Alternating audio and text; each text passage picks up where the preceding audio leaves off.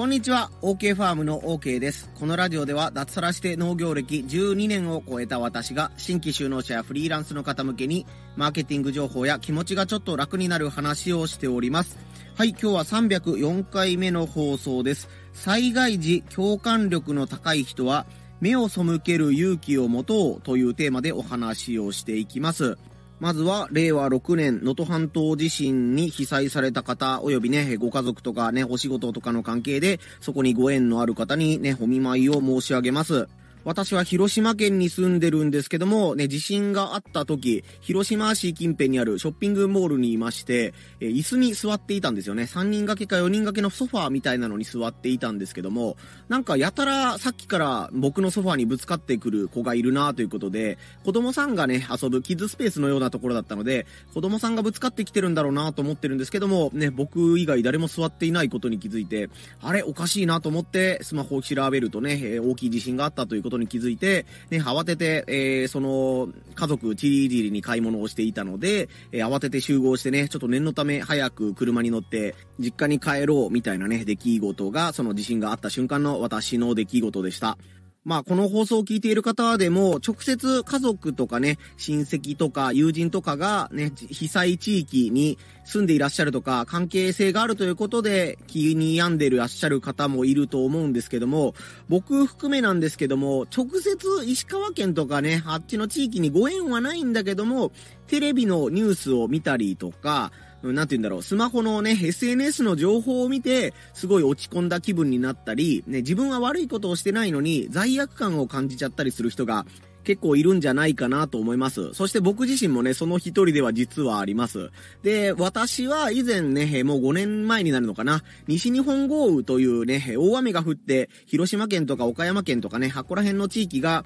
大変な被害を被った時に、実家が被災するような状況でもあったりしたので、その時の出来事を少し思い出しながら、こういうしんどい時こそデジタルデトックスって大事なんだよとか、ね、関係ない人は日常を送った方がトータルでいいんだよっていうことについてね、えー、気休めじゃないですけども、まあ自分を責めないでくださいというようなね、お話をしていこうと思います。今日の3つのポイントです。ポイント1、共感力が強いと涙が出てくる。ポイント2、元気な人はいつも通り生活しよう。ポイント3、辛くなったらデジタルデトックス。この3つでお話をしていきます。はい、1つ目のポイントが、共感力が強いと涙が出てくるというお話です。僕も今37歳になったわけなんですけども、えー、ね、阪神大震災であるとか、えっ、ー、と、東日本大震災であるとか、えー、さっき言った西日本豪雨であるとか、まあ、他にも様々ね、いろんな災害のニュース映像みたいなものを見てきました。その中でも西日本豪雨というね、えー、平成31年だったかな、今から5年前にあった災害の時は、もう全国ニュースに自分の実家近辺が出てね、家が流されているみたいな映像を見て、もう本当になんというか、自分は被災してないのに、めちゃくちゃショックを受けました。ね、あの、実家はまあ幸い無事だったんですけども、ね、実家の周りの、うん、塀のようなものが崩れたりとか、川に流されたりして、ね、あの、お向かいさんの家が大変なことになっていたりとか、実家に帰りたいんだけども、その実家の町につながる道路がね、4箇所中4箇所とも寸断されてしまって、実家に帰れないというような、えー、時期が1週間ぐらいね、続いたりしたので、本当になんというか、うん、申し訳ないような気持ちになりました。ね、実家で家族とか友人がね、あの、自分の故郷で苦しんでいるのに、自分はその離れた場所に暮らしていて、何も手伝いできないのが申し訳ないな、のような気持ちになって、すごい罪悪感のようなものを考えながらね、もやもやしていました。で、何か自分にできることはないかというふうに考えて、SNS ですね、えっ、ー、と、当時はツイッターだったかな、Facebook だったかな、ツイッターで拾った情報をまとめて、Facebook でね、地元の友人とかに情報を発信するみたいなことを、1日2日ぐらいやってたんですけども、なんか本当に、うーん、ストレスが増えていったりとか、そのね、罪悪感みたいなものがその情報発信をすることで消えるわけでもなく、イライライライラして、ね、家族の方にもね、少し当たるような場面もあったりして、うん、今思うとね、何やってるんだろうっていう感じなんですけども、本当にその時は、なんか自分が何かしないといけないとか、ね、何もせずに日常を過ごしていたら、うーんなんというかね、あのー、申し訳ないような気気持ちでいっぱいでした。で、今でも覚えてるんですけども、地元の RCC というね、老舗のラジオ番組から、こんな声が流れてきまして、被災してない人、笑ってもいいんですよっていう風にね、そのパーソナリティさんがね、声をかけてくださったんですよね。小田静江さんという方なんですけども、呉市というところで、自宅とかその地域が、えー、被災している中、毎日ね、えー、フェリーで、船で1時間か2時間かかけて、えー、広島まで、えフェリー通勤みたいなことをしながら、毎日ね、被災情報とかをラジオ番組組でね、情報発信されていたんですけども、その被災されている小田さんが、えー、ね、あの、被災してない人は別に笑ってもいいんですよっていう風に言ってくださって、めちゃくちゃなんか肩の荷が下りたというか、あ、別に日常的な生活を送ってもいいんだなっていうことを感じて、すごい、えー、落ち着いたというか、まあ、我に返ったみたいなね、ことがありました。相手のことを気遣えるというのはものすごく重要なスキルというか素敵なスキルだと思うんですけども、災害時という異常事態においては、かえってそれが自分を苦しめたり、あなたの周りにいる人を苦しめることになる場合もあるということをね、その時になんか少し分かったような気がしました。なので、共感力が強い人はね、相手に気を使えていいねとかね、すごく素敵な人だねって言われることがあると思うんですけども、えー、ね、あの、災害時というね、異常事態だったら、そそれで自分がね、責任感みたいなもので押しつぶされたりとか、謎の罪悪感でこう涙が出てくる、無力感に襲われるみたいなこともあるかもしれませんけど、そんな方にね、僕があの時楽になったこの言葉、ね、被災していない人は別に笑ってもいいんですよというね、小田さんからいただいた言葉を皆さんにもね、僕から送りたいなと思います。これが一つ目のポイント、共感力が強いと涙が出てくるというお話でした。二つ目のポイントが、元気な人はいつも通り生活しようというお話です。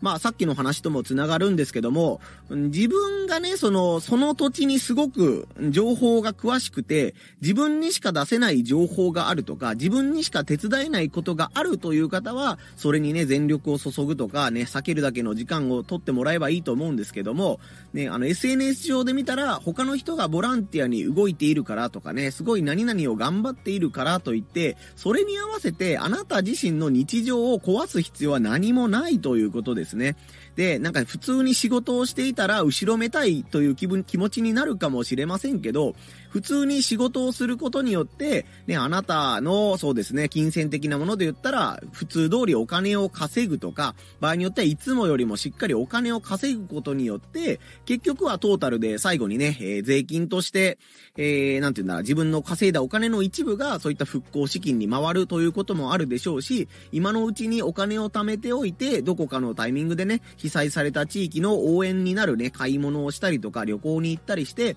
違った形で応援することがね、あの、ボランティアに行って、なんかそのね、あの、泥、泥出しみたいなこととか、えー、復興活動みたいなことは直接はお手伝いできないかもしれないけど、今あなたが日常を送ることによって、後々石川県の、えー、復興のお手伝いがね、お金だったり、旅行してその時間を石川県とかのために使うということで、うん、あの、復興の一助になる時が来るかなと思いますので、あなたが被災していなくて、あなたが元気なのであれば、もう思い切っていつも通り生活する勇気を持ってね、欲しいかなと思います。ね、被災地のことを考えるがあまり、あなた自身が元気で亡くなったりとか、あなたの家族に心配をかけるようなね、ことがあっては、ね、あの、被災された人がね、僕たちのことを考えてお前たちの体調も悪くなってしまえなんて思っている人はいないと思うので、まずはね、え自分の健康をね、キープするとか、自分の生活をキープする。そして、あ、今だ、今僕が応援できる時だっていう時が来た時に、その応援したい気持ちというものをね、えー、存分に発揮していただけたらなと思います。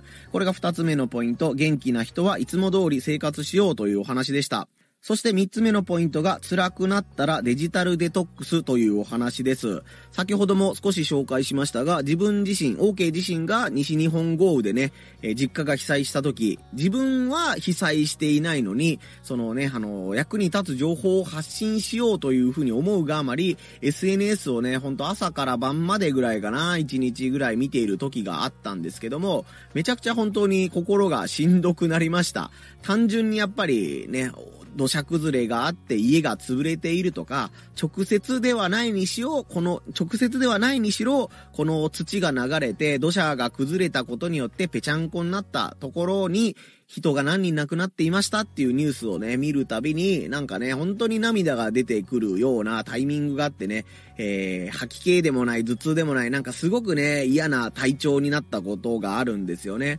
辛くなった時には、やっぱりその、辛いニュースから離れる時間っていうのがすごい大切なことだと思います。実際にこの SNS 上でね、あの今少しバズっていたりとか、すごいいいねの数が集まっている投稿の中で、うん、なんというか、日常のツイートをしてください。日常の写真を投稿してくださいっていうね、えー、声が被災地のね、被災者の方から上がっています。もう災害情報とかも大事なんだけども、災害情報ばっかり朝から晩まで見たら本当に頭が狂いそうになるので、もう全然関係ないね、動物の可愛い写真とか、子供さんのね、可愛らしい様子とか、日常に私たちは今触れたいんですという風に言っている被災者もいるようです。それもデジタルデトックスとは違いますけど、なんて言うんだろう、災害情報デトックスというんですかね、もうあの、ネガティブなニュースを見ずにポジティブなニュースを見たいというね、えー、声を発していらっしゃる方もかなりたくさんいらっしゃるようです。まあもちろんこれが気象庁に勤めている方とかね、その県庁に勤めている方とかで、こう、この現地の支援をするのがお仕事という方は、自分はその愚直にね、災害情報を発信して、摂取して、えー、自分で咀嚼して伝えるのが大切な仕事だと思うんですけども、第三者のやるべきことは意外とそういうところではなくて、うん、いつも通りの日常を発信したりとか、災害のことを忘れさせるね、投稿をしたり応援をしたりするというののも手じゃないかなと思います。なのでね、あの、あえて災害に関係ない情報を発信するというのも大切なことだし、もうその情報発信をしたり、SNS を見たりするのがしんどいという人は、とりあえずね、2日3日ぐらいね、あの、災害の情報がまとまるまで、落ち着くまで、SNS からね、離れておくというのも、とかね、Yahoo ニュースみたいなニュースサイトをあえて覗かないという時間も大切じゃないかなというふうに思いますので、この辛くなったらデジタルデトックスというお話を紹介させてもらいました。はい、ということで今日は災害時共感力の高い人は目を背ける勇気を持とうということで、えタイトルの回収に入るんですけども、災害から目を背ける勇気って結構、なんというか人によってはね、背けたら申し訳ないとか、背けるのが悪いこと、ちゃんと直視しないと、みたいな風に、義務感みたいなね、気持ちでね、辛い状況、ニュースを見てしまう時もあるかと思うんですけども、全然そんなことないんですよ。本当に。今はあなたの番じゃないですよぐらいの感じでね、あの、今後、ボランティアとか寄付金とか義援金とか、どこかのタイミングであなたのやる気とかね、思いが役に立つ時が来ると思うので、その時までそのやる気とかね、えー、被災地への思いみたいなものをキープしておいていただけたらなと思います。そしてね、本当に昨日の放送でも言ったんですけども、やっぱりこういうことがあると、改めて思うのがね、日常のありがたみとか、会える人には会えるうちに会っておこうとかね、できることはね、その人とできるうちに会っておこうっていうね、気持ちが本当に大切だなというふうにね、痛感した2024年の1月1日でした。